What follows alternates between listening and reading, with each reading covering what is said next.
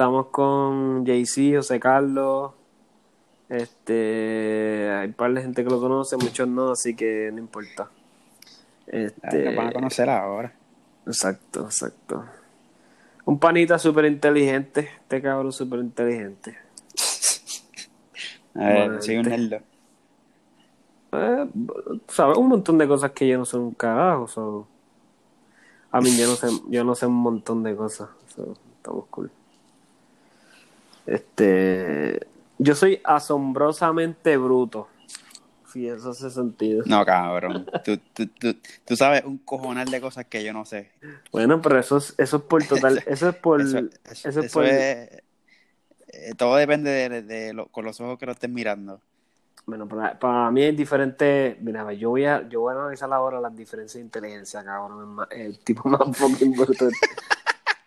Pero hay inteligencias que son como como oficios, por ejemplo, como lo que tú haces. Tú eres ingeniero, tú, tienes una inteligencia en cierto, eh, en un campo que es bien específico. a, mí, a mí por lo menos me gusta aprender de todo un poquito, pero son cosas bien simples. Por ejemplo, qué sé yo, cabrón, pues cortar par de tubos, soldarlo y, o qué sé yo, o, hacer el frame que hice de eso, que dice, ¿cómo carajo haces eso? exacto, pues, cabrón, hiciste un fucking frame de tubos, cabrón, y pues, pusiste una silla y pusiste un guía, cabrón. Cosas bien básicas. Porque estaba aburrido, cabrón, y no tiene nada que hacer, cabrón. me da a mí un fucking taladro y yo no sé qué carajo hacer con él. Pues por eso te digo que, pero ponte a pensar, vamos a hacer la, el análisis ¿Tú has visto la gente que... Bueno, estamos generalizando, pero... Loco, para mí, la construcción, o sea, construir una casa, una casa, por esa es, eso se, ve tan fucking complicado, loco. Piensa, loco, o sea, yo sé que yo sí un yo sé que hay mucha gente antes de ellos que hacen el, el, el plano, el estudio, esto, lo otro, ¿sabes? Pero igual, loco, es como que un proceso para mí súper complicado. Yo pienso, gente haciendo, yo estoy viendo una, entonces que por el donde yo trabajo están haciendo como una construcción de, nadie sabe qué carajo es lo que van a hacer, pero tú sabes eso, ¿verdad? Sí, lo, creo que lo he visto. Pues loco, pues mala mía, pero los que trabajan ahí se notan que son unos becerros, loco. Pero unos anormales de mierda. Este, hay, hay, hay, un americano ahí que anda pericado, anda en pericado 24-7, loco. Construyendo. Ellos, yo lo he visto soldando en corte y en chancleta. Cuando están poniendo las vigas de, de las vigas de acero, sin casco y sin gafas, sin guantes, sin un carajo, loco. Tú sabes. Claro, y esas son la gente que y después se quejan porque se caen las casas con los huracanes. Y... Papi, la, la, madre mía se mete en esa panadería o que sé qué van a hacer ahí. Por eso mismo. Se, se, quejan después porque se caen las casas, pero cabrón, ajá, el tipo está empericado construyendo. Bueno, eso es lo que dicen las malas lenguas, ¿ves? Pero lo que quería decir era que yo lo considero un trabajo bien difícil. Pero ahí no está Einstein y los Musk haciendo las, poniendo las vigas, ¿me entiendes? Sí, sí, sí. yo tenía un pana que, que estudió conmigo desde como tercer grado y el tipo era una de las personas más inteligentes que yo conozco. O sea, literal, ese cabrón se levantaba por la noche, eh, así de noche, y se ponía a hacer ejercicio de matemáticas. Just for the fun of it. O sea, por, pues, porque no tenía nada que hacer y iban a hacerlo. Ahora, en las cosas básicas de la vida, como que cruzar la calle, mira, cabrón, tienes que cruzar la calle por la línea amarilla. Pues esas cosas, él no las, él no las, era un morón, o sea, era un cabrón, pero tú eres bruto. O sea, ¿no ves, ¿no ves que dice que es por la línea amarilla? Ah, no, coño, mala mía. Y es eso, loco, es, lo que tú dices, es que para todo lo que era problemas matemáticos y cosas bien específicas, pues él era un fucking brain, o es un fucking brain. Pero había muchas cosas que, y lo digo así aquí porque yo se lo decía, yo cabrón, tú eres bruto. O sea, ¿cómo que era tú vas a hacer? Este, no, pero, pero es bruto o no es bruto. No, no es bruto un carajo, pero lo que, te quiero decir es que eh, lo que estás diciendo es que eh, tú eres un, eres súper eh, inteligente, por decirlo así, en, en todo lo que tiene que ver, pues te pusiste a soldar, y a, exacto, a, bregar y a construir. Pero si te vas al área a lo que yo trabajo, pues eres un bruto. Pues lo mismo con el pana mío. Él, era un, es un fucking brain en todo lo que es ciencia y tecnología y matemáticas y problemas. pero en las cosas del daily basis, pues era como que, cabrón, o sea, eso es básico, loco. O sea, no te puedes poner una media, una media más larga que la otra, loco. O sea, digo, puedes hacerlo, pero. o sea, Mira, pero todavía lo ves, lo, lo sigues con Bueno, sí, hace, hace mucho tiempo no lo veo y no, no, he hablado con él, pero no sé si todavía es igual. Saluda a Manolo por si me escucha algún día.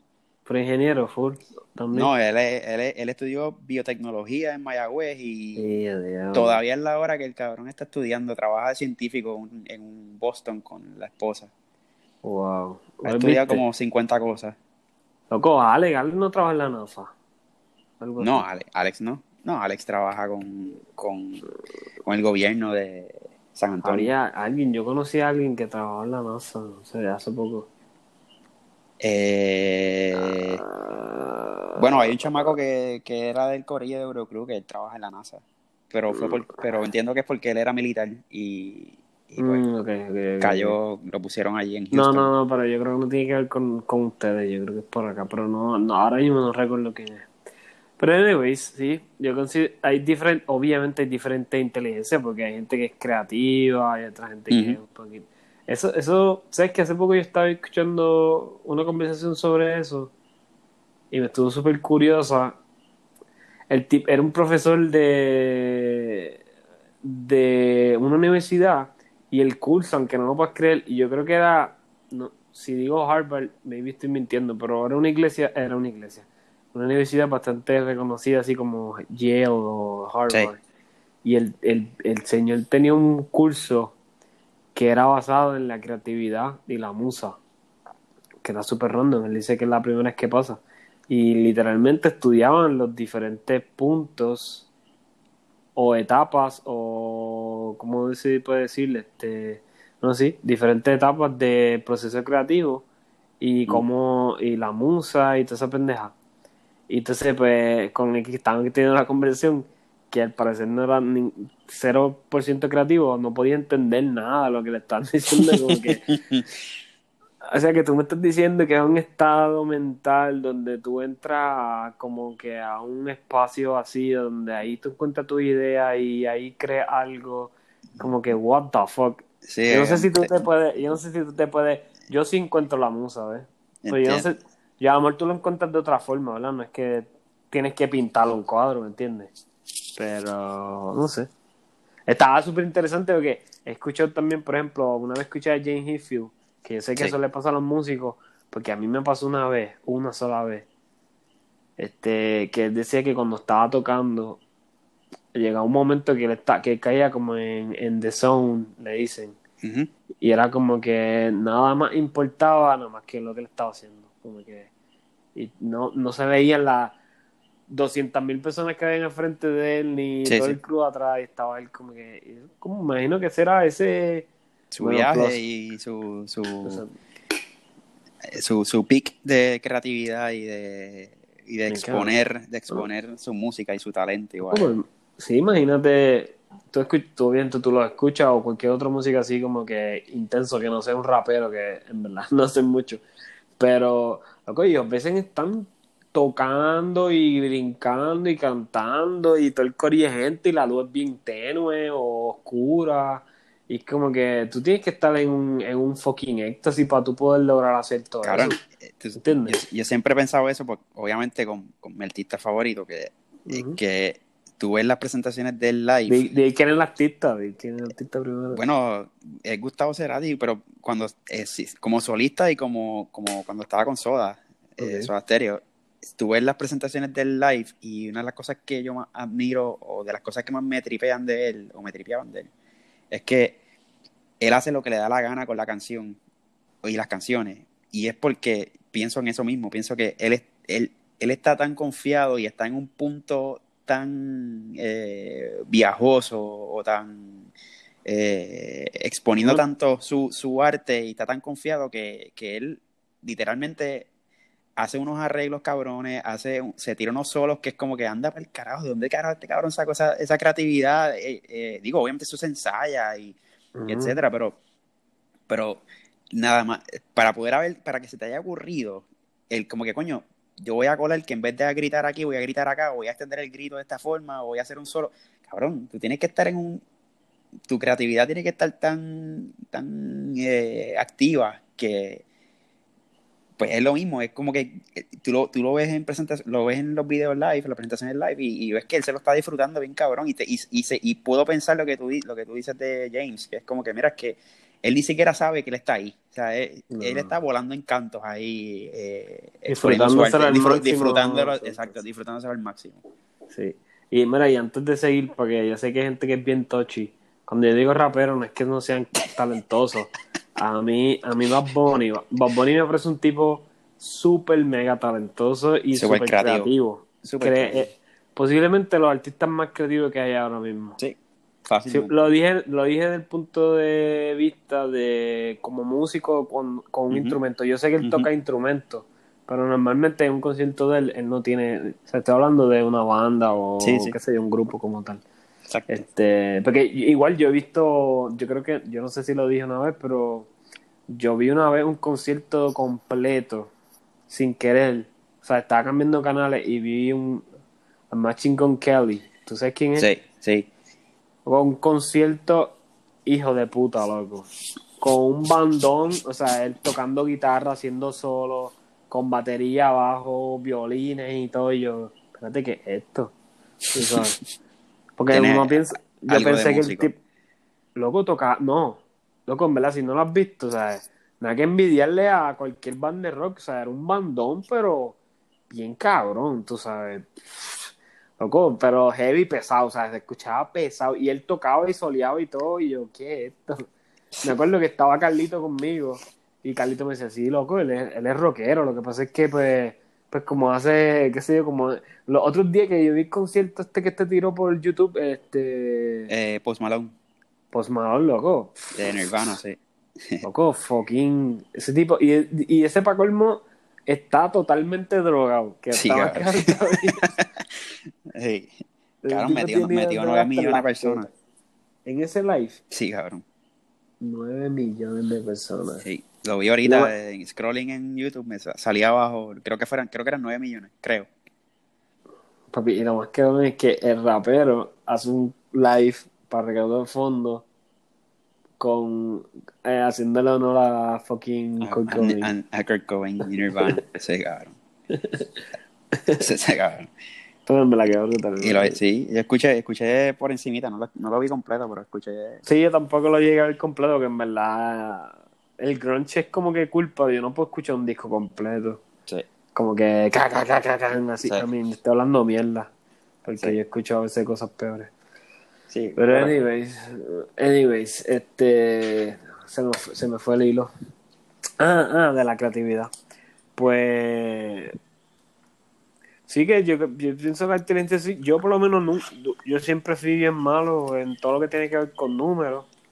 Este, a mí, a mí siempre lo que me gustó fue dibujar y la música. Y pensé que iba a ser más músico que artista, pero pues no me salió. Y... Sí, cabrón, pero tú tienes una facilidad de que tú, tú coges una fucking guitarra y, le, y sacas acordes ahí. Eh, yo quisiera, yo quisiera poder coger una guitarra y pan y sacar un acorde ahí y sacar la canción vacilando, loco. Sí, pero estamos hablando de que yo hago eso desde que tengo como fucking 10 años o menos. O sea, yo me acuerdo, mi, mi papá tocaba guitarra, toca.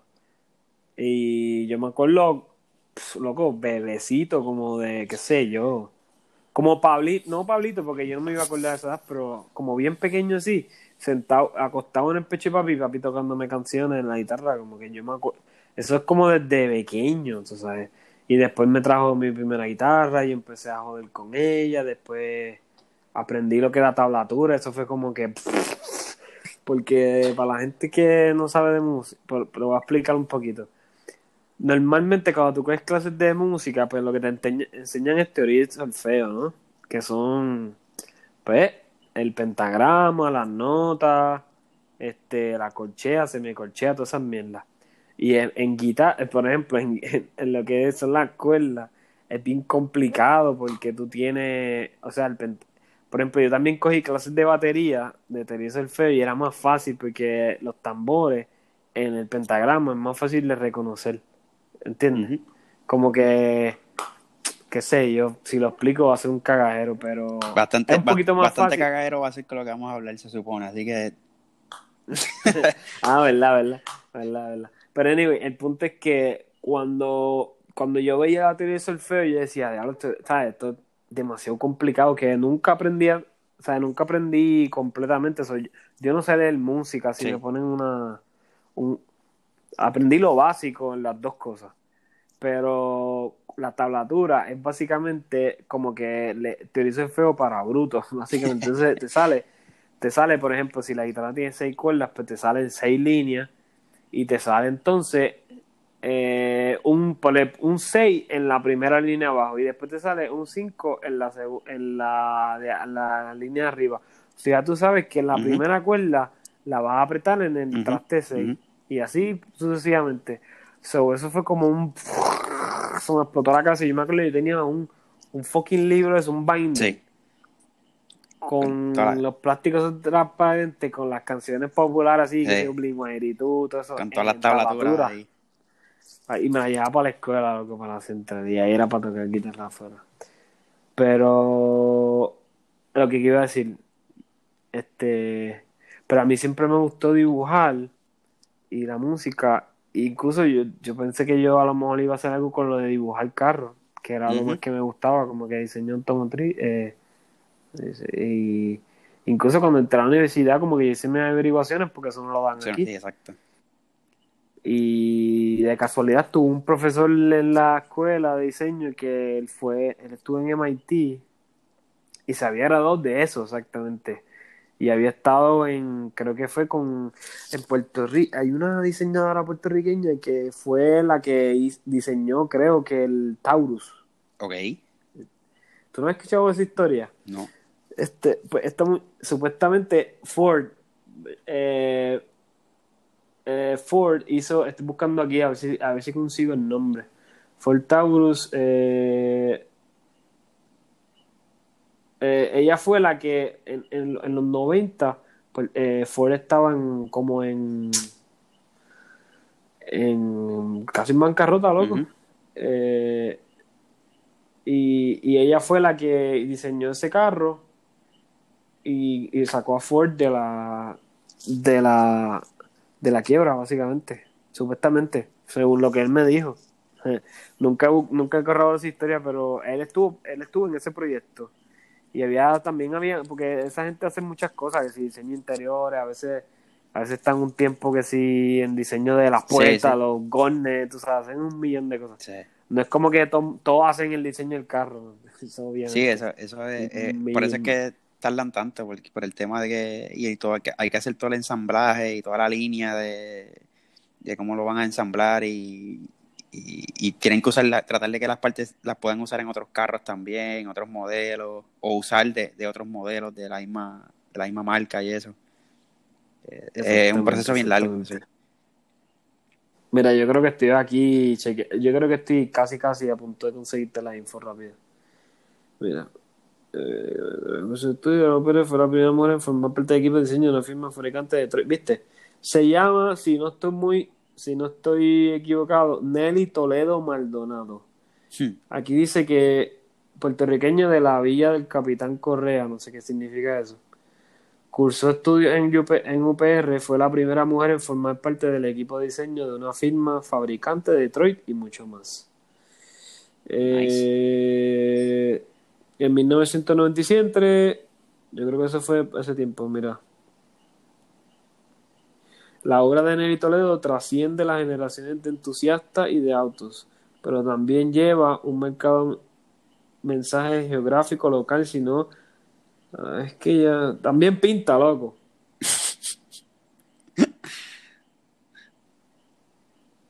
Mira, mira, mira, ¿ves? Ella es pintora, what the fuck. Ella es pintora y en el, en el 87 ella se metió en la Ford. Bueno, hay que buscar mejor información de esto. Pero anyway, pinta de mente. Arrancando. Y trabajó con la Ford la- diseñando un fucking Sí. carro nuevo. Nada, yo voy a poner esta info, está súper cool, se llama Autos Clásicos Históricos. Voy a poner esta info en el, en el, cool. en el, en el, en el Instagram de, del cagadero para el que quiera leerlo y te lo voy a enviar a la tipa que lo veas después. Pero anyways, el profesor era súper cool y, y me hablaba de esa parte. Obviamente el diseño per se no había que usar mucha matemáticas si tú eras el que iba a diseñar el carro, por ejemplo. Pero sí otros procesos necesitaban matemáticas y el curso como tal, o sea, tú graduarte de maestría o Sí, lo, sí. lo que sea que iba a tener, ibas a coger un bicho de matemáticas y yo dije, mm, en verdad, yo, yo siempre fue un quitado de mierda, so yo dije, no, yo mejor me quedo aquí pintando porquería y ya. Vamos por la fácil. Es que lo que a mí me pasó, a mí me pasó en la, en la Central, había, había una forma de tú, había unos, cuando tú llegabas a 10, tenías que escoger un taller que con, en ese taller te ibas a quedar tres años Hasta que te graduara. Exacto. Y, y a mí me, me dijeron, cuando vieron mi portafolio en, en noveno, el director de arte me dijo, tú vas para vivir pintura. Y yo, y yo lloré, loco. Oye. Yo no quería ir para vivir pintura, yo tenía panas que estaban en vivir pintura y me decían que no tenían vida, loco, porque eso era cuadros todos los días, eh, mandaban a hacer bocetos. Los bocetos eran diarios, o sea, tú tienes que dibujar diariamente 10 Sí, sí. bocetos para traerle al profesor. Los cuadros eran 4x8, eran pinturas gigantes y, y yo no quería. Yo quería incluso yo me metí en diseño arquitectónico. Yo me metí en diseño. Yo quería, como que quería ver con eso de arquitectura y diseño de carros, esa cosa. Y, pero ellos, ellos me dijeron, eso fue como que antes del verano, y me dijeron, este, tú vas para vivir pintura. Y esa era mi última opción, como que esa es mi última opción. Y yo me jodí. Y no entré, obviamente no me pusieron, me dejaron en diseño. Y después que me gradué me arrepentí bien cabrón, porque a mí me gusta pintar y yo pienso que hubiese aprendido un cojón. Un Ok, cojón. pero tú pintas cabrón, so. Yo siempre he mirado para todos lados, so, yo pienso que cogí un poquito de... Yo miré, yo miré bastante. Incluso mi hermano Kelvin se graduó de ahí, loco, que está súper random. Pero mi hermano, mi hermano, y pinta súper cool. Mi hermano fue a dibujar pintura y se graduó. Eh, Lo que iba a decir era que cuando yo, cuando yo veo todavía, como que, tú sabes que tú y yo nos pasamos viendo mierdas de carro y eso. Cuando veo las partes de los diseños y los estudios con los tipos haciendo el clay model y eso, loco, yo como que ese es el trabajo perfecto. Es el trabajo perfecto, pero bueno, soy un vago de mierda. le, le cogiste miedo a las matemáticas y. En otra, otra vida vida, puedes ser diseñador de carro. Enseñando. Mira, pues, anyways, eh, me involucro con los carros de otra forma. Exacto. Este, pues nosotros hicimos este podcast, gente, porque vamos a hablar específicamente de algo que está pasando y todo el mundo le ha pichado bien cabrón, pues por la cuestión del coronavirus y que hay un montón de cosas que ahora mismo son maybe un poquito más importantes. Este, digo maybe, loco, porque yo sé que esto es bastante serio. tú sabes, Sí, pero esto es, esto, es- esto es bien. ¿Cómo te digo? Esto hay que tomarlo con pinzas, bien cabrón. Sí, yo Yo, pienso yo, igual. yo, yo tengo que, yo Pero- en verdad, yo tengo que decir que, que antes que, que, porque obviamente aquí nos van a juzgar bien cabrón, loco. De aquí para adelante la gente va, va a cambiar totalmente como nos ven. Porque yo, yo realmente, yo no soy tan fanático de este tema. Yo más, más bien, yo creo que vamos a hablar de básicamente tres podcasts que son viejos, porque no son nuevos. Estos podcasts no son nuevos. El de, el de Tom tiene dos años, creo, un año, algo así. Sí. Este, pero básicamente yo eh, ahorita estaba escuchando un podcast de Joe otra vez y él estaba diciendo como que sobre este tema, como que I just want, want to believe, o sea, yo quiero creerlo, o sea, porque realmente el tema me interesa, pero es un tema tan, tan difícil de, de cogerlo en serio que pues se presta mucho para que sean una pichadera y que la gente no, no le preste atención y le piche. So, yo no soy, yo no soy un entusiasta de esto, sí me gusta y sí, y sí me, y sí Yo me tampoco. tripea, y pues obviamente cuando vimos estos podcasts, estos podcasts, pues mi cabeza voló en mil pedazos. Y como que qué carajo es esto, esto está pasando. Y, y no mucha gente lo está cogiendo en serio. Y particularmente de esos tres podcasts, dos particularmente, uno, uno escucha todo el tiempo historias de gente hablando de este tema y uno pichea como que, ah, sí, whatever. Y uno, uno pide super low quality ahí, super tecato, ya, eso, eso, eso es mierda de la gente y que si son abducted y que se yo. Pero bueno, hemos mencionado que estamos hablando de ovnis. No, está bien, está bien, está bien, está bien. Este- No, sí, sí. Está cool, está cool, porque es como, un, como una atención. Pues básicamente, básicamente, estos podcasts, por lo menos, son con personas que kind of son serias y te pueden dar un fact de son que un fact check de como que, ok, esto tiene un poco de sentido, este no es un loco, un hillbilly o un redneck que, que salió a cazar un, un cocodrilo de noche y vio una luz y dijo que vio un ovni. O sea, esto no, estos son personas que trabajaron actual, actually en, en el gobierno y en, en este tipo de, de agencias y pues tienen facts y te hablan, no tienen nada que perder, tú sabes. I mean, este tipo, de uno de los que vamos a hablar, pues lleva años que el gobierno lo está persiguiendo. Y eh, so, ujú.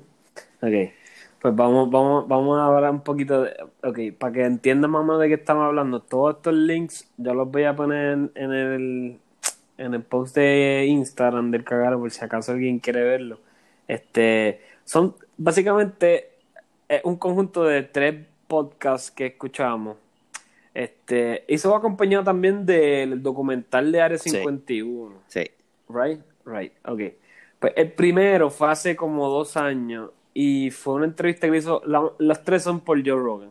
El primer, el primero, el, la primer, el primera entrevista fue a, con Tom DeLonge, que es el ex guitarrista de Blink-182, Blink-182, básicamente. Que, by the way, él es, él es más Sí, tostadito loco, ese, de ese podcast tres, estuvo medio al caro, pero, pero sí tenía cosas, Pero- dijo cosas pero como, como- que, ok, como que esto puede ser que Sí, sea, sí, tiene sí. sentido. habían cosas bien weird. Y, y otra cosa que no me gustó de él fue que, que, que había muchas Que no cosas que él no y podía para mí eso, eso le restaba credibilidad bien cabrón. Totalmente. Pero, eh, pero para mí, para, ok, le resta le recta porque, porque si después tú ves, ok, déjame, déjame- vamos a volver. Ok, pero anyway, Tom DeLonge era el ex guitarrista de Blink-182 y él ahora mismo tiene una compañía que se llama To Stars. the Stars, right? Así que se llama To the Stars. Donde él tiene cuántos, es que yo vi Ok, eso hace él- dos él años. básicamente, no él, lo- no- es él es un super entrepreneur ahora mismo. Y básicamente él hizo esta compañía que tiene como diferentes áreas. Eh, es más o menos como, la, como Tesla, pero él está haciendo como que más enfocado en, en todo lo que es eh, eh, UFOs UFO, y todo lo que es espacial. Eh, por ejemplo, él, él- hace dos años él estaba haciendo uno, unos satélites que el deploy de esos satélites, normalmente los satélites, los satélites se llevan con, con cohetes, eh, con eh, cohetes de la NASA o de Tesla o whatever. Pues él, él en Ujú. aquel momento él, estaba, él dijo que él estaba, en- dentro de los proyectos que tenía la compañía era que iban a, a lanzar satélites, unos shoebox sat- satellites que eran como que chiquitos, pero en vez de con un cohete los iban a enviar con, con, con lasers. Y obviamente te Mm. ahorra un montón de dinero, porque un cohete Claro, cuesta claro. un hueval de dinero y pues acá no usaba gasolina, no usaba nada, era simplemente un laser que subía, que disparaba hacia el cielo y, y pues zum- zumbaba los satélites para allá arriba. Al sol de hoy, yo no sé si eso se hizo, eso fue hace dos años. Y él, él estaba diciendo, no, que esto va a salir ahora, que sí, que sí. Yo no sé, porque de nuevo, yo no soy entusiasta de ese tema. Pero, anyways, eh, habían ciertas cosas que... Sí, supuesta- sí, lo que te sí. estás diciendo era que él, Sí. él tiene supuestamente un, un contact- contactos de un montón de gente súper importante del gobierno. Y supuestamente el gobierno lo contactó a él para que él fuera el, el que el que le diera, el que lo, el, usando la compañía de él, querían, el gobierno central quería usar, usar su compañía para llevar el mensaje a la población. Porque es lo que, eh, Exactamente. Sí, sí, como un Correcto, intermedio entre correcto, el gobierno porque y es todo lo el que, mundo. es lo que, lo que Tom decía o lo dice es que el gobierno no te está ocultando la información porque, porque no quiera que tú sepas que hay ovnis o que hay aliens, sino porque ellos tienen tantas cosas que no saben y, la- y las personas que tienen que tomar esas decisiones para decidir, ok, mira, pues lo vamos a decir de esta forma, pues son personas que no, no, no están 100% dedicadas a eso.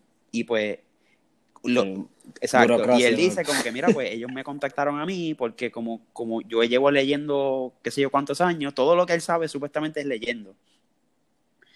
Sí, Ajá. pues él dice que ahí lo contactaron, él se ha reunido con 20 25 mil personas de, la, de unas agencias que nadie sabe que existen y que pues dentro de su compañía, él tiene un área de la compañía que es que iban a hacer películas y series eh, y entonces basadas basada en, esa, o básicamente ellos iban a usar esa información que el gobierno le iba a dar a él para él poco a poco ir como que llevando el mensaje a la gente y que la gente cuando, cuando el gobierno dijera, confirmara ciertas cosas, pues ya la gente estuviera como que, ah, ok, chilling, ya, ya yo, o sea, no me va a sorprender.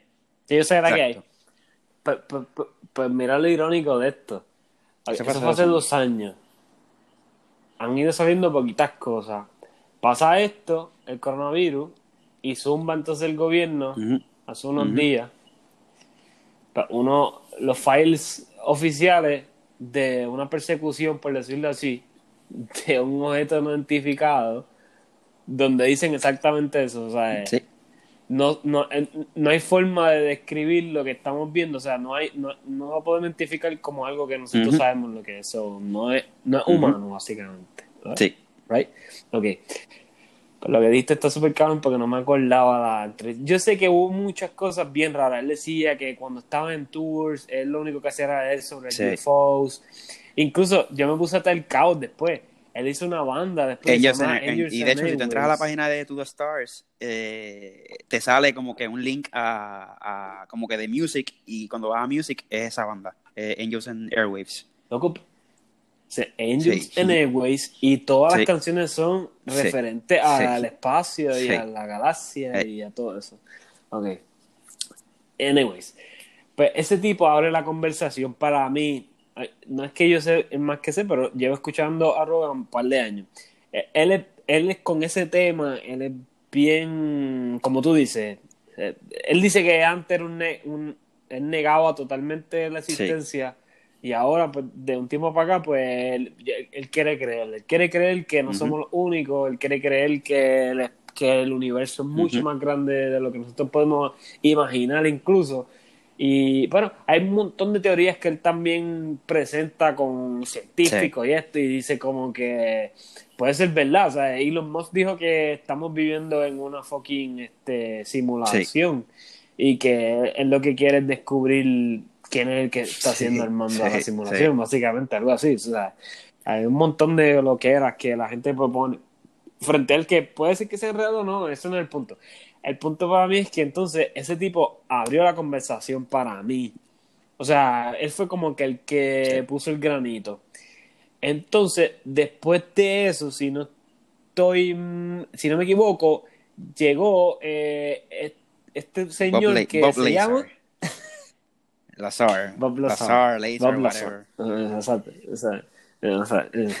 Pues Bob Lazar, según. Bueno, cuéntalo tú, porque yo ya, estoy más, con ese ya estoy más.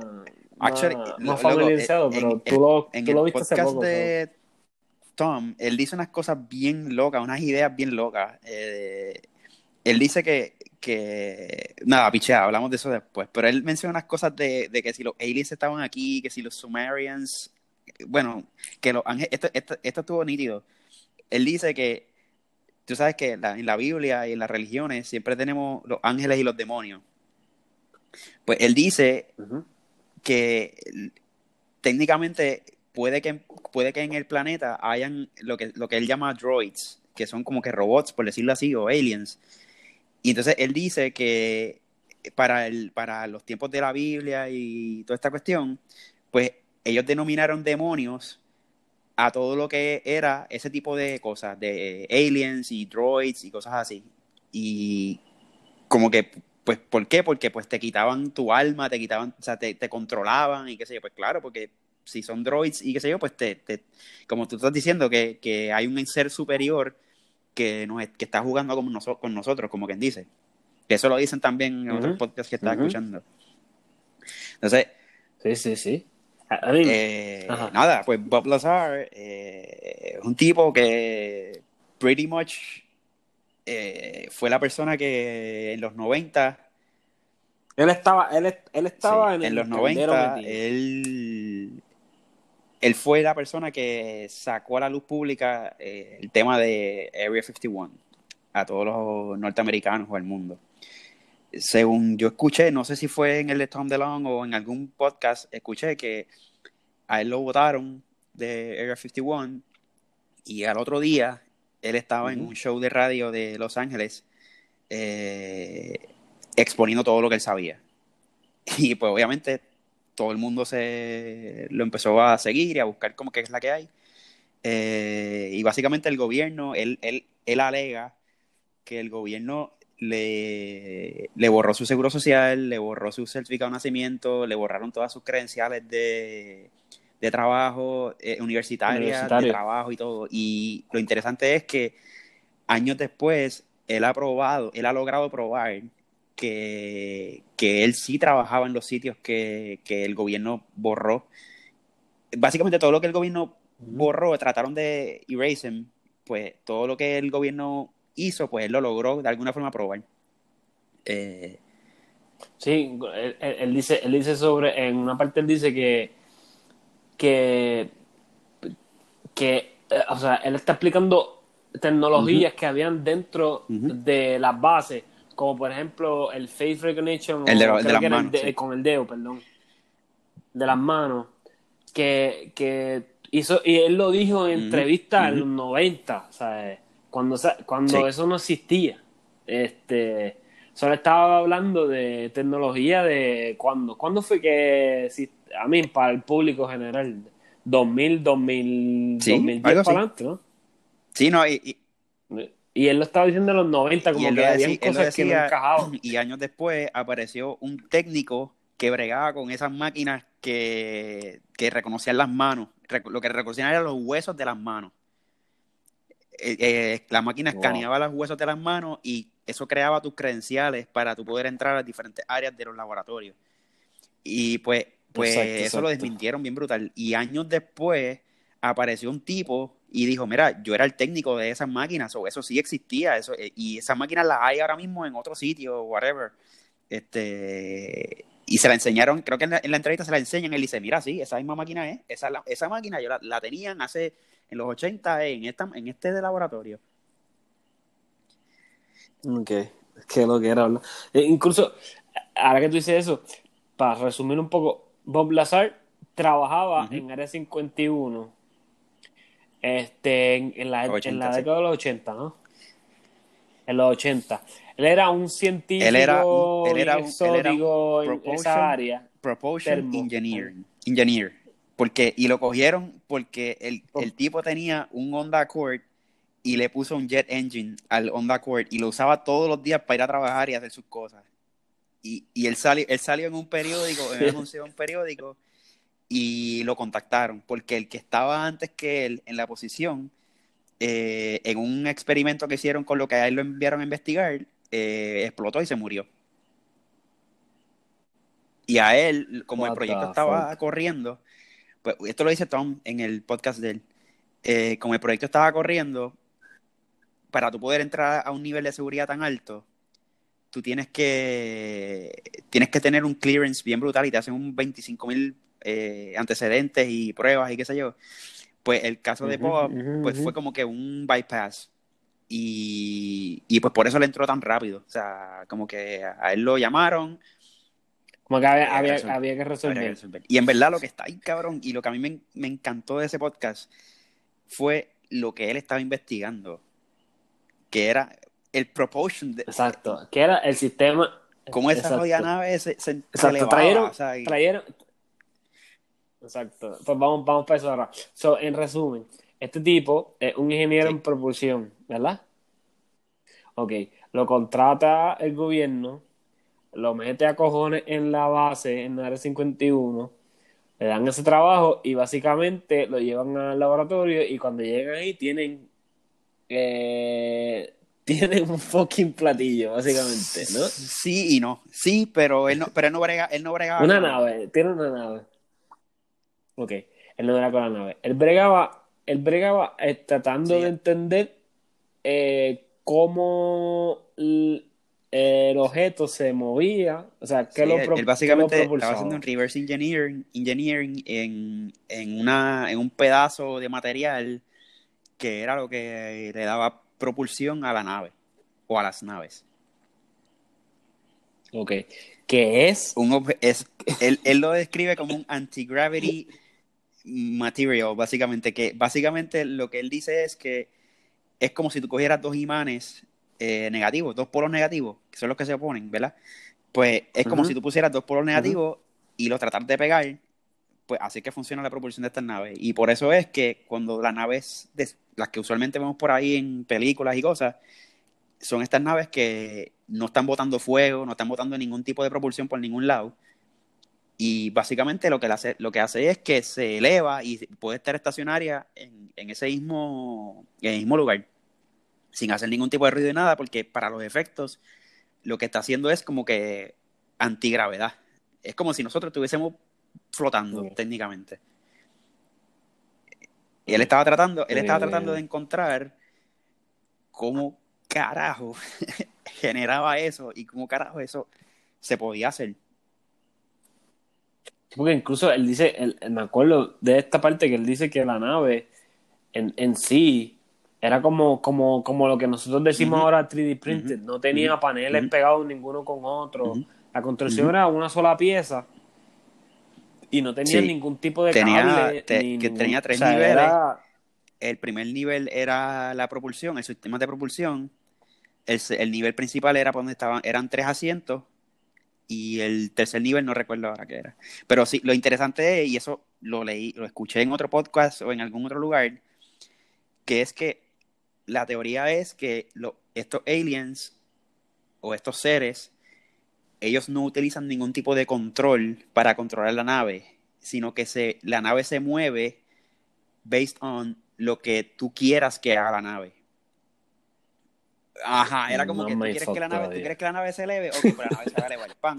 Y yo creo que ahora corra para la derecha, pues para la derecha. Y por eso, y que básicamente en otro, creo que fue un documental actually que estaba viendo en Netflix, decían que o usaban algún tipo de casco o algo en la cabeza, I guess, o ponían la mano en un lugar de la nave y pues eso automáticamente interpretaba tu, tu pues las intenciones que tú tenías, I guess. O que, tenía el- o que tenían los seres, eso. Bueno, mira, cabrón, cuando tú tienes una nave que la velocidad es más rápida que la velocidad de- del sonido, de la luz, perdón, y, y no tiene ningún cable y Exacto. pues no me sorprende Pero que tú con pero tus pensamientos la puedas te- esto te mover. lo, te lo digo porque lo estaba viendo ahorita, que estaba viendo una parte del, del podcast de Tom DeLonge. Es, el tema de la rapidez es porque ellos, hay una teoría, obviamente esto es Tom, que posiblemente estaba empericado, pero me hace sentido.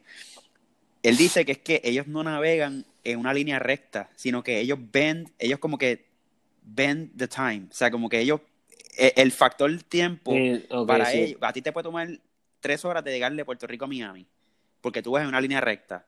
Pero ellos sí, no ven la línea, no ven, no lo ven así, lo ven como por puntos, como que ellos cortan el tiempo de alguna forma, por la manera en que ellos, no tengo la menor idea, yo no sé nada de eso. En el- en la- no, no, no, pero en la, en la película de... Interstellar, En la película de Pues es. Interstellar, el- están, están hablando, están hablando, están hablando un poco, están hablando más sobre el black hole, pero el, uno de los, de los astronautas explica que si tú coges un pap- tienes un punto A y punto B y, y los pones en los extremos del papel, correcto. doble el papel por la mitad y pasa un lápiz por el medio del papel. Dice, básicamente eso es travel Exacto. y eso es lo que, lo que pasa en ciertos, ciertos puntos del espacio, en teoría. Que tú puedes literalmente hacer lo que tú dijiste, de punto A a punto B y no, no es un lineal como nosotros lo vemos.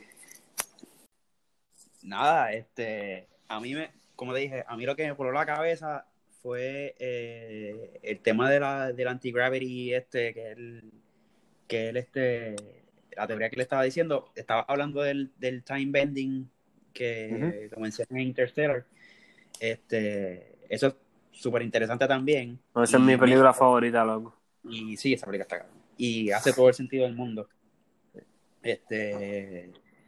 eh, nada, eh, otras cosas que él dice en ese Eh, podcast eh, en- en- mira, en un momento, en un momento de ese podcast, yo creo que eso es la parte donde más para mí, como que más para pelo.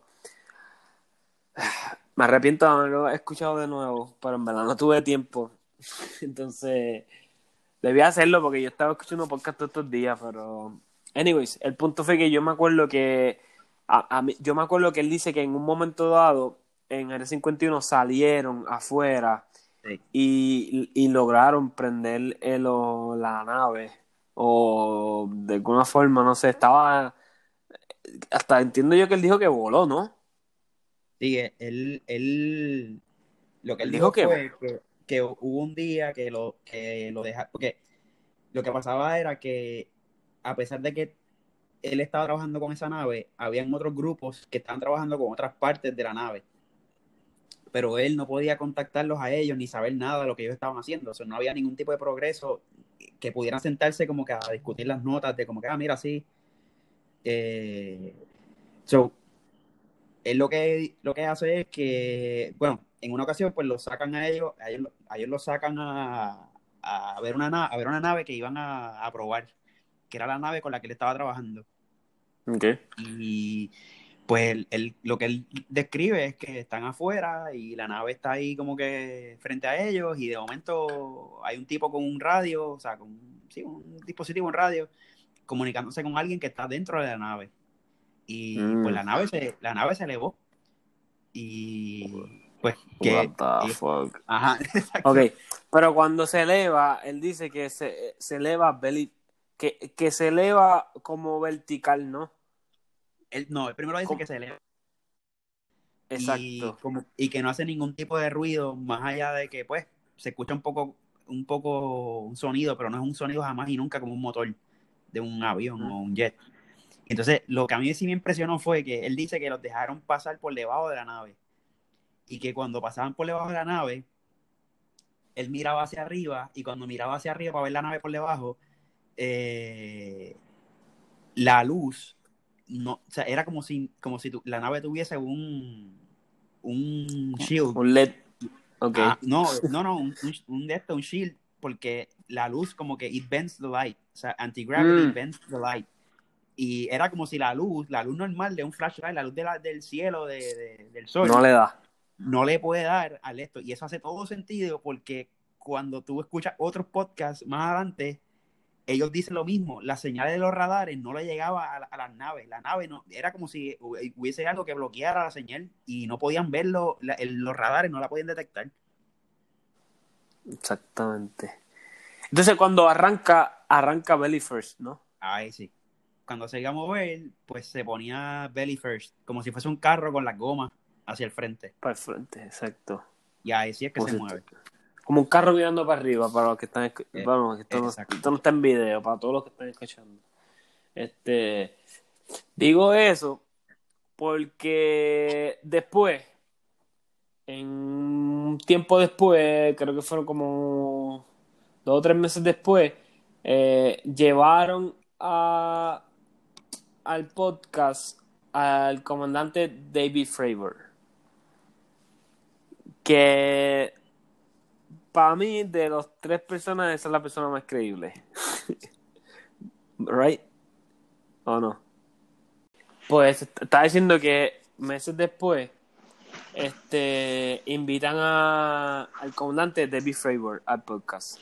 Este, y para mí, de los tres, de los tres, esta es la persona más creíble. Y para mí, como que, por lo menos, él fue, para mí, él fue que jodió la trilogía, por decir. Él, él, es- él es el Joker de esta trilogía. Como que, como que un tipo, es un comandante retirado del Navy, si no me equivoco. Sí, del Navy. Del Navy. del Navy. Este, un fucking. Un tipo con veintipico de años de experiencia, o sea, 16 años volando o algo así. Me imagino que se retiró veintipico o veintipico años. Anyway, no me acuerdo ahora mismo exactamente el número. Lleva un cojón de años en el servicio. Él dice que no tiene ningún tipo de interés con este tema. Incluso dicen que se le hizo bien difícil pues traerlo al podcast porque él sabe que pues, el pool que tiene y que todo el mundo lo va a escuchar y ya le había sido parte del de ya le había dado su parte eh, como tal en lo de para poder hacer el, el documental, ¿no? El, de Área 51, ¿no? ¿Verdad? Sí, pero eh, ese fue Tom, eh, Bob Laser. Ah, Bob Lazar. Sí, pero, el, el, comandante él estaba súper chilling. Él estaba como que, pues, hermano, pero I don't give a shit about this. O sea, como que para mí esto es algo bien normal. Sí, sí, pero no lo decía por eso, sino que, que como que, exacto, yo sé que Bob Lazar no quería participar porque él dice que no le importa nada. Pero este era como que, ah, no sé si voy, si vengo, como que si yo me ponen esa opción, yo como que, claro que quiero salir de esa mierda. ¿Entiendes? Pero me imagino que porque como el tema es tan sensible, I guess, ¿no? Sí, sí, eh, eh, él realmente él, lo que decía era como que, mira, a mí realmente esto no, a mí nunca me llamaron para hacer ningún tipo de declaraciones hasta que, porque en la historia de él, pues había, había otra persona que, estuvo con él y vio, vio lo mismo que él vio, y a esa, a esa otra persona pues la tenían en, no sé si fue el Pentágono o algo así, la de la estaban interrogando. una, muchacha, pues, una muchacha. Una, muchacha. Y pues él se ofreció como que, mira, pero porque te están entrevistando a ti, que me, que me lleven a mí para que... Y ahí él fue y después todo esto sale por, por creo que fue una serie que hizo eh, Times Magazine, que hicieron unas entrevistas a un par de gente que, que había tenido este tipo de experiencia y él pues salió ahí y habló más o menos de su historia y qué sé yo. Ok, pues vamos a explicar un poquito lo que pasa con el comandante Fraser. El comandante básicamente explica eh, y me puede, puede añadirle porque en verdad pues, obviamente yo me estoy refrescando la memoria hablando. Eh, explica que estuvo él estaba acá él estaba haciendo unos, unos unas prácticas básicamente que hacen el Navy los pilotos en el en el Pacífico no Sí. Eh, no sé cuántas millas fuera de la costa de California, qué sé yo, andaba él con otra, con una piloto, con una mujer piloto. No sé si se dice así o pilota, no sé. Ahora es difícil, ahora no sé si es con X o no. pilote, eh, pilote. Pilote, ajá. Eh, entonces ellos, ellos, ellos ven una, ven una, algo raro que está pasando, básicamente, que te voy a dar a ti que lo explique, porque en verdad yo, yo me acuerdo de ciertas cosas, pero no quiero dar ningún fact así raro. Yo sé que tú lo viste en estos días. Yo, sé, yo sé que él dice que en un momento dado ellos miraron al fondo y vieron algo, ¿no? Eh, lo que pasa es que él, cuenta, lo que que él cuenta un par de historias ahí. Sí, sí. Pero la que, la que tú estás diciendo, eh, lo que tú dices, ellos estaban haciendo un ejercicio en, creo que en la costa de San Diego. Eh, y nada, básicamente el ejercicio era que salían dos aviones, eh, un avión se iba bien lejos, ellos después salían y era como que sin ningún tipo de armamento, sí, era como que solamente para hacer una simulación de lo que sería un ataque. Exacto. Entonces... Sí, porque él dice que los pues aviones los aviones que están haciendo ese tipo de prácticas no llevan life ammunition porque han pasado accidentes, y se han matado. se han matado sin querer. En el garete, ajá. Pues él lo que dice es que en esa ocasión eh, el primer avión salió y el segundo squad eran dos aviones primero y dos aviones después. en cada avión iban dos personas. Eh, en el avión de él iba él con otro muchacho y en el otro avión iba una muchacha, la muchacha y otro, otro tipo. Cuando ellos salen, cuando están como a 60 millas del portaaviones, este, la torre de control o la torre de control le dice, mira, eh, estamos, estamos recibiendo esta imagen, esta, esta señal, como a 40 millas de donde ustedes están, como que go ahead and take a look, porque ya llevan dos semanas que estaban recibiendo esa señal y no sabían qué carajo era. Cuando ellos llegan allá, estaban como a 20.000 pies de altura. Eh, cuando miran hacia abajo, lo que ven es como un tic-tac bien grande, eh, hovering en el mar, como que moviéndose de izquierda a derecha y en forma de cruz, como que haciendo una cruz así para todo el lado. Entonces ellos empiezan a, a, darle vuelta alrededor, como que tratando de ver qué carajo era. Y entonces él decide bajar, como que bajar como 4.000 pies más abajo a, a ver si se pega más al, al objeto este. Ujú. Y cuando baja, pues que está llegando donde el objeto, el objeto como que empieza a moverse, como si estuviese corriendo, a- a- dando la vuelta alrededor, como que huyéndole en forma de círculo. Y pues en una, él decide como que, bueno, pues, ¿qué tú haces cuando tú estás jugando ese jueguito? Pues tú cortas el círculo por el mismo medio y como que lo cruzas. Pues cuando él él dice como, como a media milla del, del objeto, el objeto Ok. y él, mi- él, él se comunica con la, la, la piloto que está más arriba y ella le dice, desapareció. O sea, eso, lo que estaba ahí desapareció.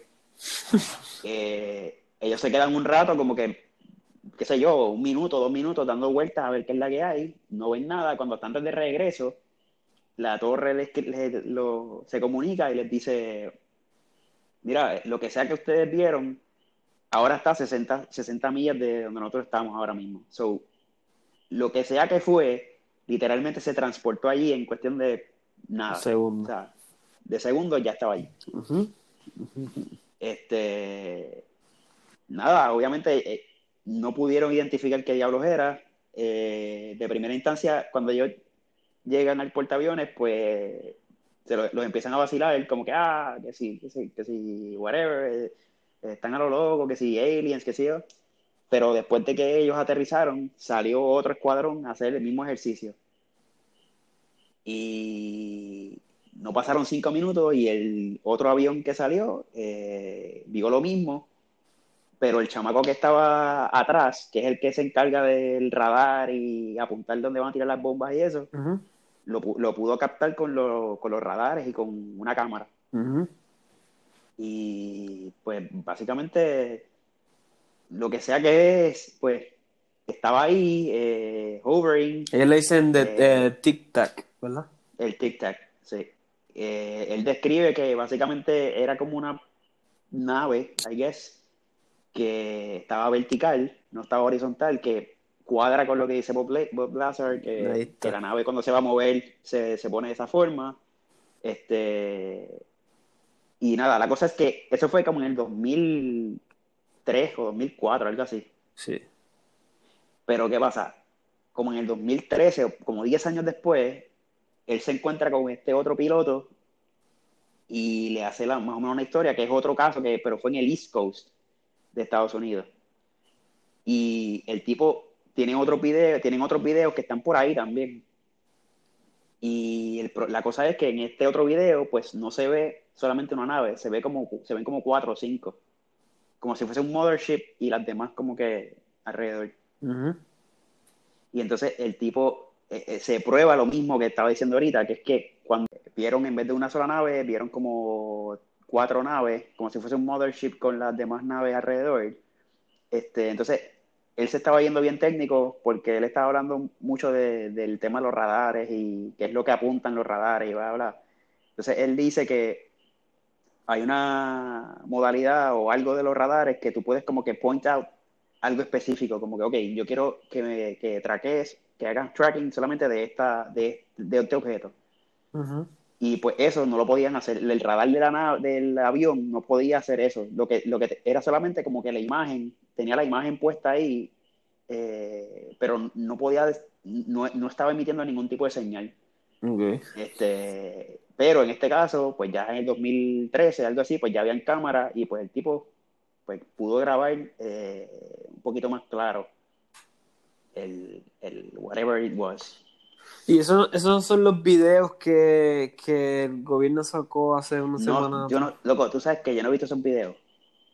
O sea, así de entusiasta yo soy que yo no he visto esos videos. O sea, es como que, ah, ok, sí, cool, pero no sé, honestamente no sé. No sé. I mean, anyway, los veas o no los veas, tú no, posiblemente no sepas si son eso exactamente. Era, era, era, era más Sí, pero por- no, no sé. Eh, de de hecho, él, él menciona porque esto, eh, estos sightings pues tienen como que nombres, siempre le ponen nombre. Y este del East Coast pues tiene, tiene un nombre también, pero no, no recuerdo ahora cómo es que se llama. Sí, era tipo Independence Day así. Sí, era, eran unos nombres, eh, son unos nombres como que, ah, este fue en la costa de Florida, eh, whatever, en el East Coast. Pero incluso en, en ese podcast él habló, no sé si te, te acuerdas de, de un suceso que pasó que no era él, creo que fue solo, o sea, una persona solo. Ah, que él llega un, si- a un, creo que estaba en un portaavión de eso y un tipo se le pega a otro piloto y le dice, mira, yo tengo una historia, creo que fue, pero que no se atrevía a contarla porque, pues, pero se la Ah, esa es la de, él. la de Roosevelt Roads. Ajá, se la cuenta él porque, pues, como él sabe que ah, decían que él había visto la- los tic-tac por ahí en el avión, Sí. pues él le cuenta esa historia que él, supuestamente él estaba bajando una persona, era, del helicóptero. Sí, pero era un helicóptero de estos militar bien grande y ellos estaban haciendo un, eje- un, un ejercicio Sacando, que... sacando una, una, algo, ¿verdad? Sí, porque lo- los aviones vienen y tiran algo al agua y pues tienen que ir a recogerlo. Y pues ellos estaban, la primer, fueron dos veces, esa fue la cosa, que fueron dos veces. La primera vez él estaba de copiloto y estos, estos aviones pues tienen el piso como que en cristal para, para los pilotos poder mirar hacia abajo.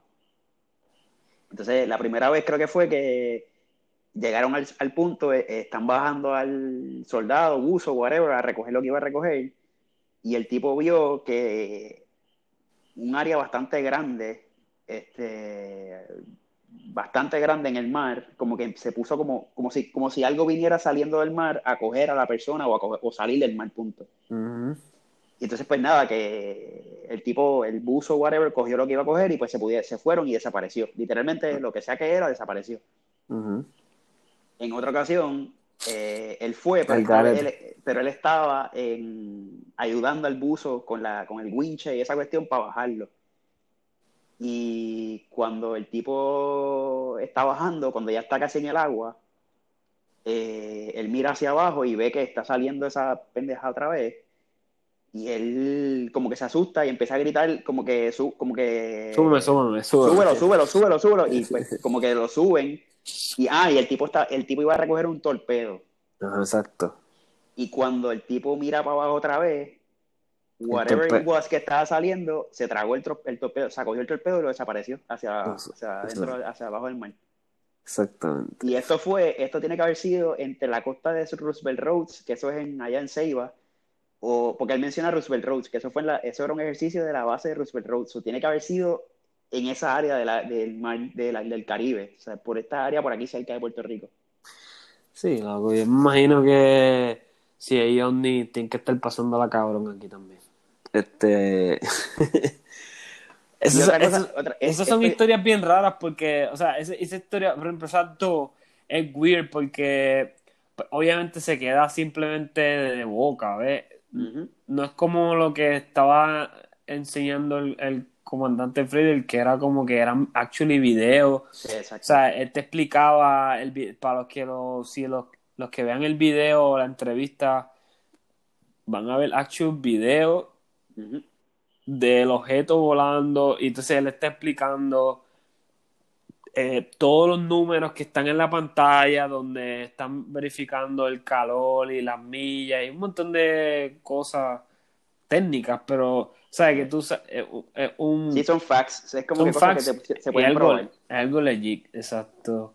I mean, sea, sea lo que sea, se- no estoy diciendo que sea un UFO o no lo sea, pero eh, un- por lo menos, tú sabes cómo es ver para creer, todos somos así. So, cuando te cuentan de eso de que se tragó el torpedo, a mí me suena increíble y yo, Sí, exacto. puede pasar, pero, ok, se queda ahí, ¿entiendes? Sí, sí. Y no, Ah, ¿qué lo- iba a decir? ¿Qué eh, iba a decir? Una, una de las cosas que. Ay, pues yo, yo, yo hice, yo hice una nota de esto porque me recuerdo y dije, diablo, eso está bien cabrón. Eh, una de las cosas que, que él dice era que eh, whatever it is, eh, esta nave o naves eh, que sean, tú tienes que pensar que lo que sea que los está dándole energía para moverse, tiene que ser algo bien cabrón. Porque él dice que ningún avión militar vuela más de una hora y media sin tener que hacer un refueling. Claro. Y estos cabrones vienen desde otra galaxia, desde otro fucking planeta. Cruzan la, cruzan la, todo, todo, o sea, cruzan toda la atmósfera, llegan, entran a la Tierra y se meten debajo del agua también. So, la construcción de estas naves está bien cabrona. O sea, es una cosa... eso te- y con la velocidad también. y con la velocidad que vienen, o sea, Sí, porque- aguantan, aguantan diferentes atmósferas, diferentes tiempos, diferentes climas, diferentes, todo, mano, y, y los llevan haciendo por años, porque él dice también en ese, en ese, en ese podcast que, que esto es cuestión de los UFOs, no es algo nuevo, esto es de las pinturas del Renacimiento, que, son, que de Ah. Jesucristo, de Jesucristo eh, crucificado, de atrás a atrás se ven UFOs en el, en el cielo y, y, gen- y la gente mirando los UFOs como que anda por el carajo, ¿qué es eso? So, Eso eh, está bien de y- no, esa pues, pintura, esa, esa pintura también la voy a poner. esa pintura yo no, yo, wow, loco, o sea, Esa pintura tú, no tú no la quieres tener en tu sala. lo, lo que sea, lo que sea que, y aquí, y esto en verdad es una de las cosas más interesantes de todo este tema de los UFOs, porque tú puedes pensar como que, bueno, el gobierno quizás no quiere que, que se sepa porque se puede formar un caos. Y está bien, eso, eso es entendible. Pero, no recuerdo, yo creo que, creo que fue eh, ayer vi un documental que lo dijo ahorita eh, en Netflix y estaban hablando, creo que mencionaron esto, que, que es lo que realmente uno tiene que pensar, o yo por lo menos pienso, es como que, ok, Bob Lazar dijo que estaba este elemento que, ah, que by the way, eso es súper importante, loco. Bob Lazar dijo que había un elemento en, en La tabla que estaba- periódica que- que está perdido. que lo- exacto, que él está, él dijo, ese, y eso lo dijo en los, en los early 90s, Ujú. y le dijeron que estaba loco para el carajo y qué sé yo, y en el 2013 el elemento 115 lo añadieron a la tabla periódica. So, él está diciendo, mira, lo que sea que esta gente está haciendo, o estos seres están haciendo, they are far ahead en, términos de, de tecnología que nosotros. Ahora mismo, esas naves aparentemente no usan gasolina, lo que usan es aire, energía, I guess. O sea, pero nada que tú tengas que echarle energía o cargar ni nada. Porque según lo que él estaba diciendo es que lo que sea que el elemento ese que era anti-gravity reaccionaba depende de donde estuviera. Como que si tú le ponías una mano encima, pues automáticamente eso como que empezaba a, a- se prendía. Y a la que tú lo dejabas inerte, o sea, sin, sin tocarlo ni nada, pues se apagaba otra vez. So, tú sabes, si tú te pones a ver, tú sabes lo que significaría que, que el gobierno encontrara ¿Cómo una, una manera que tú pudieras darle energía a los carros, a los aviones, a esas cosas, y no, no utilizara fossil fuels. Ah. Loco, tú sabes cómo, cómo el mundo se va, va, cambia el mundo totalmente. Literalmente todo el mundo cambia. O sea, todas las cosas como se hacen hoy en día cambian. Hay que reinventar el mundo otra vez. Claro. Porque, loco, todo, todo ahora mismo Todo, usa, todo usa fossil fuel, exacto. O sea, hasta los fucking maquillajes Sí. usan, o sea, todo Ah, usa pendejo. fossil fuels. La electricidad. ¿Tú sabes lo que la ma- en tú mayor- sabes- en exacto. mayoría. Electricidad en mayoría. ¿Tú sabes lo que significa que tú le digas a, a las compañías petroleras, mira, ¿sabes qué? Yo no te voy a comprar más petróleo porque no necesito gasolina. Ya encontré esta pendeja Ya que sale de la nada. exacto, esto de la nada, esto con aire funciona y, y, más rápido, funciona más rápido, funciona mejor. Exacto. Entonces, Sí, eso, eso, que eso- están eso diciendo nos jodería a nosotros, porque entonces los carros ya no serían claro, 0, 0 a 60, ahora serían 0 a 2 millones de millas. claro, claro, claro. Eso sería un bad trip, loco. Ajá, bueno, ajá. Pero está súper cabrón porque tú dices, bueno, pues ya no está, ya no suena tan loco la idea. Ya, No, la- ya no, no, es solamente el tema de UFOs, ahora como que, espérate, espérate. Si esto de verdad está pasando, maybe el gobierno no, no quiere que lo sepamos, no porque, no porque tienen miedo de que le cojamos miedo a los aliens o a los UFOs. Quizás es porque simplemente no quieren que, que Como que. cambiar el mundo de esa manera o hacer un Claro, cambio tan I mean, si eso sería, si eso es una teoría que eventualmente sea realidad, pues obviamente hay un montón de gente que se está, estaría afectada, o sea, por, por cambiar literalmente cómo funciona el mundo, básicamente. Sí. El, el mundo corre con petróleo. Este, yo, yo lo que te había dicho cuando hablamos de esto por, por hace poco fue como que Eh, yo no, cuando nosotros hablamos de esto hace poco, ¿no? Hablando, jugando fue que yo te dije algo de esto. Sí, eh, sí. Sí, pues Estamos jugando y tú me, tú me empezaste a hablar de eso. pues el, eh, el- uf. oye, sí, a, a no es que a mí no me importe, pero pero yo, pero yo sé que esta, est- esto también va a ser, o sea, este, este, este punto, el punto religioso también va a ser es algo para mí bien pesado. Súper, súper pesado.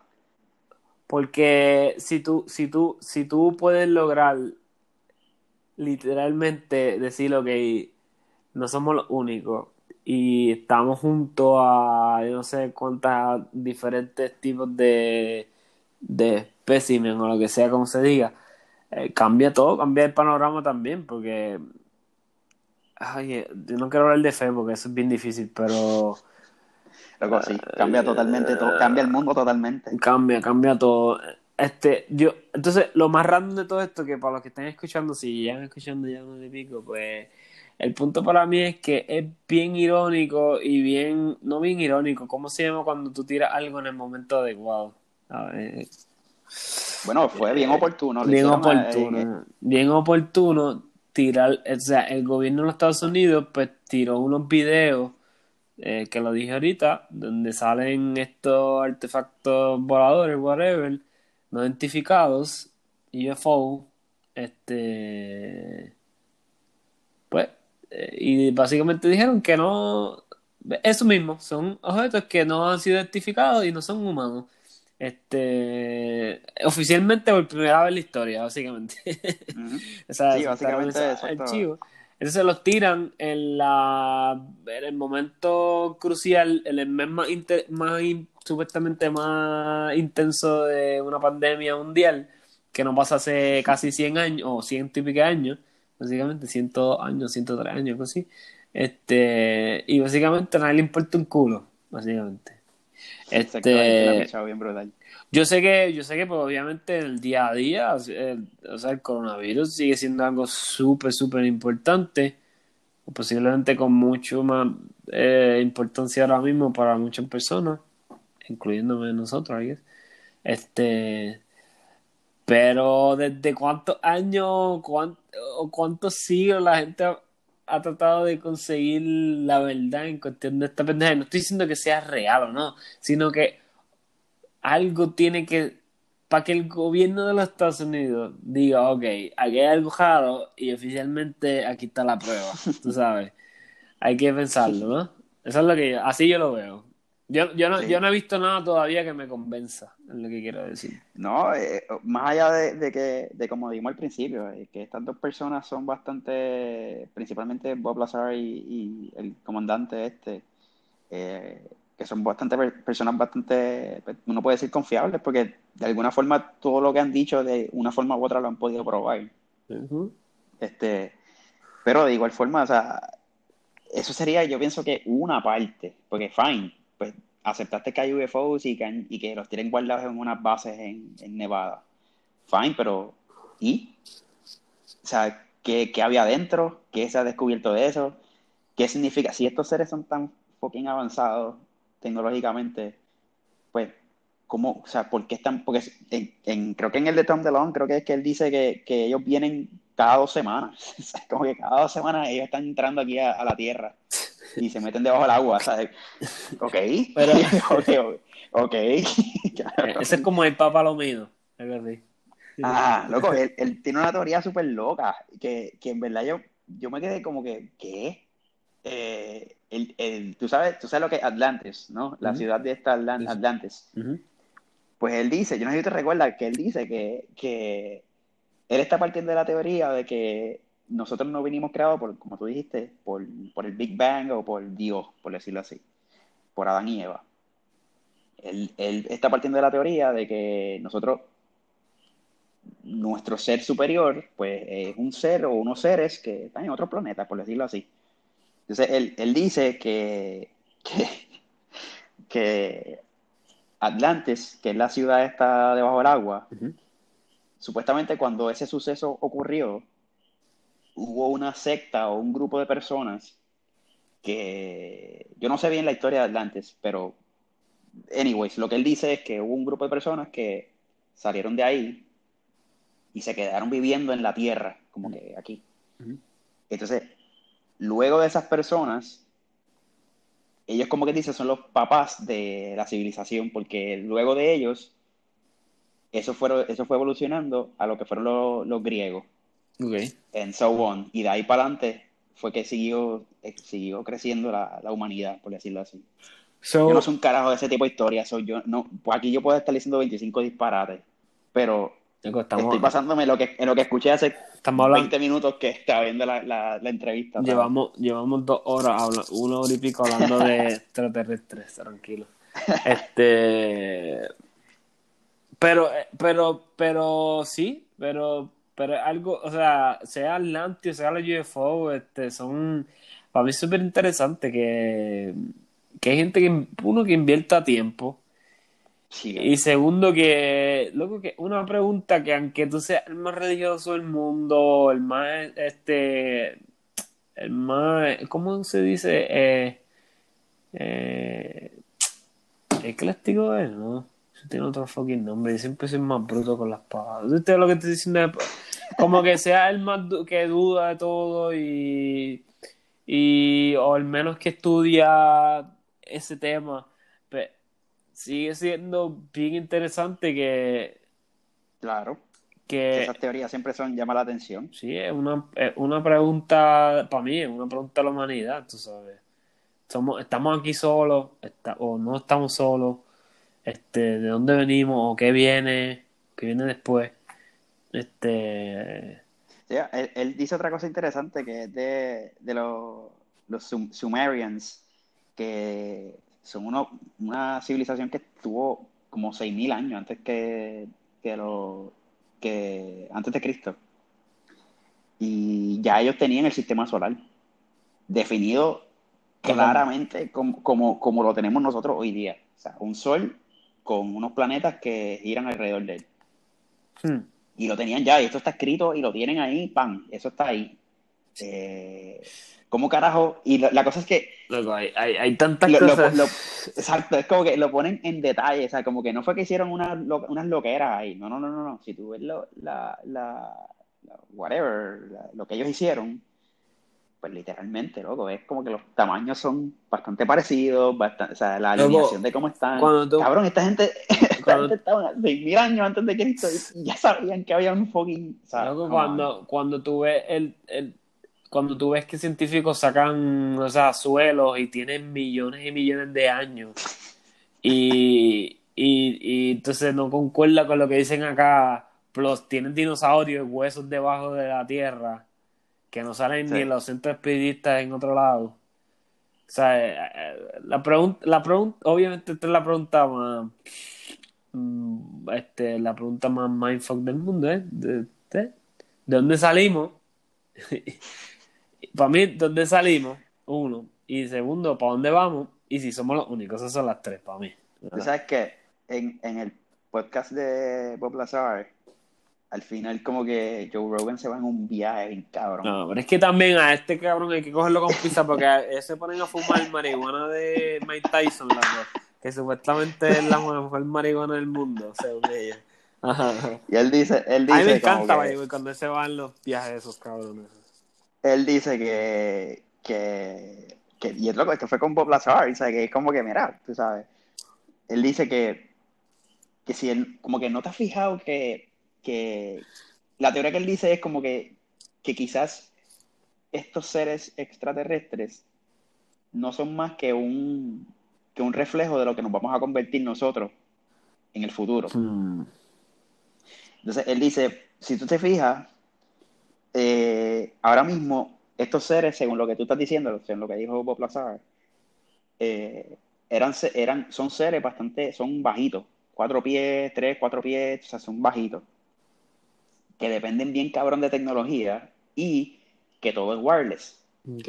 Y él dice, ¿tú no te has dado cuenta que nosotros poco a poco No. nos estamos convirtiendo en eso? Vamos por ahí para abajo. O sea, ya ahora mismo todos nosotros dependemos bien cabrón de la tecnología.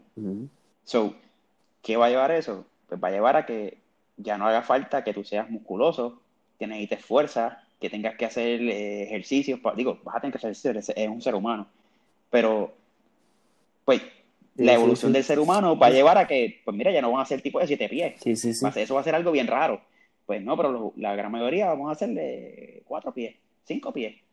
Sí, te entiendo. Obviamente, estos son miles de años de evolución, pero para los efectos, él está diciendo, no, no, no, ¿no te has fijado que quizás es que nosotros estamos, es un, es un reflejo de lo que nosotros seríamos si en, de aquí a un montón de años? Y ahí se dio como cuatro pasos más de la marihuana. este, no, sí, porque en, en verdad también es, loco, la, la- o sea, son tantas y tantas las alternativas. O sea, cuando te hablan de teorías de, de simulación y la teoría de, eh, de los UFOs y de diferentes galaxias, sea, el, el tema es demasiado amplio.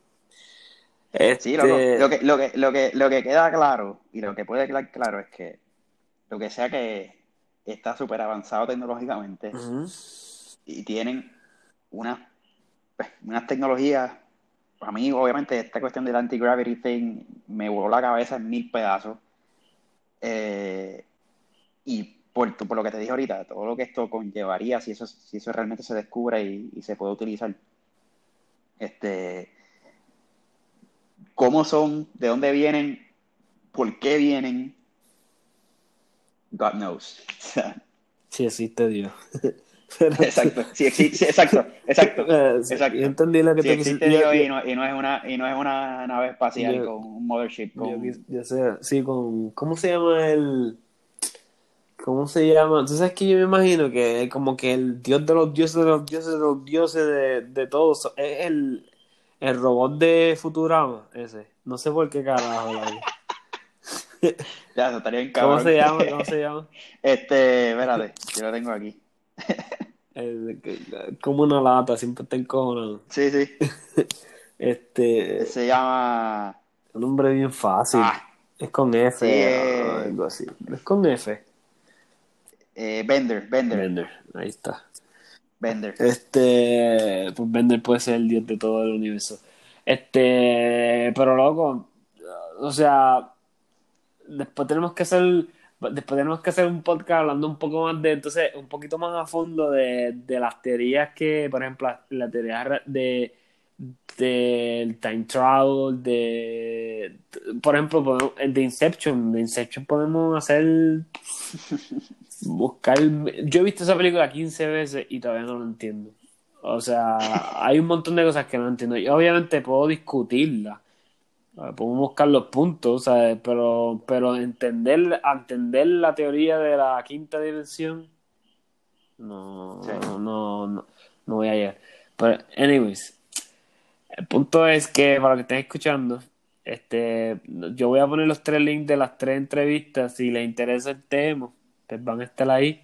Básicamente, las tres entrevistas se entrelazan de alguna forma u otra, porque, o una que está hablando del mismo tema, y dos que hay algunas que eh, complementan la otra. Y básicamente, al final, eh, todo se resume en que la semana pasada, pues, este, el gobierno de Estados Unidos, pues, eh, como ya dije como 15 veces, pues, oficialmente dijo que tenían unos videos que no saben qué carajo era y que podían ser UFO. Este, qué bueno que te gustó el tema, cabrón, no sabía. Yo también no soy igual. Sí, ¿no? Yo no soy igual, tú sabes, yo, yo también. Y by the way, Ah. by the way, él, él tiene un él tiene otros podcasts que no necesariamente son con personas de, de Sí, sí, sí. Army o que hablan de, de UFOs también. Sí, sí, sí, que. Que actually, te, yo te iba a mencionar este porque este lo vi ahorita. Es un tipo que se llama Tim, Tim Pool. Eh, como medio hipster, es como un journalist, eh, tipo bastante cool, bastante inteligente. Y él, eh, cuando Joe le puso el tema de los UFOs, él, él hizo, él puso una pregunta que maybe por mi ignorancia, porque yo no, como no soy tan fanático de este tema, pues maybe se, se cae la pregunta, pero te la voy a hacer por si acaso no lo has pensado.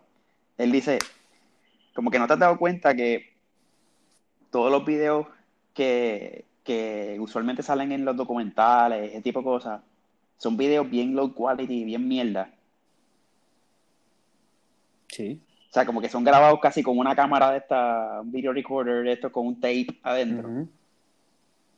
Pero ever since salieron los celulares con buena resolución y con buena calidad de video y fotos, como que yo por lo menos no he visto muchos feeds de, de gente que haya dicho, mira, yo acabo de grabar un UFO con mi teléfono celular, whatever, y mira la resolución que So- cabrón. so, ¿Tú crees que ellos están, ellos saben qué es la que hay, que ya No, ten- no tengo puta idea qué, qué él quería decir con eso, pero me parece súper interesante esa pregunta. ¿Sabes qué?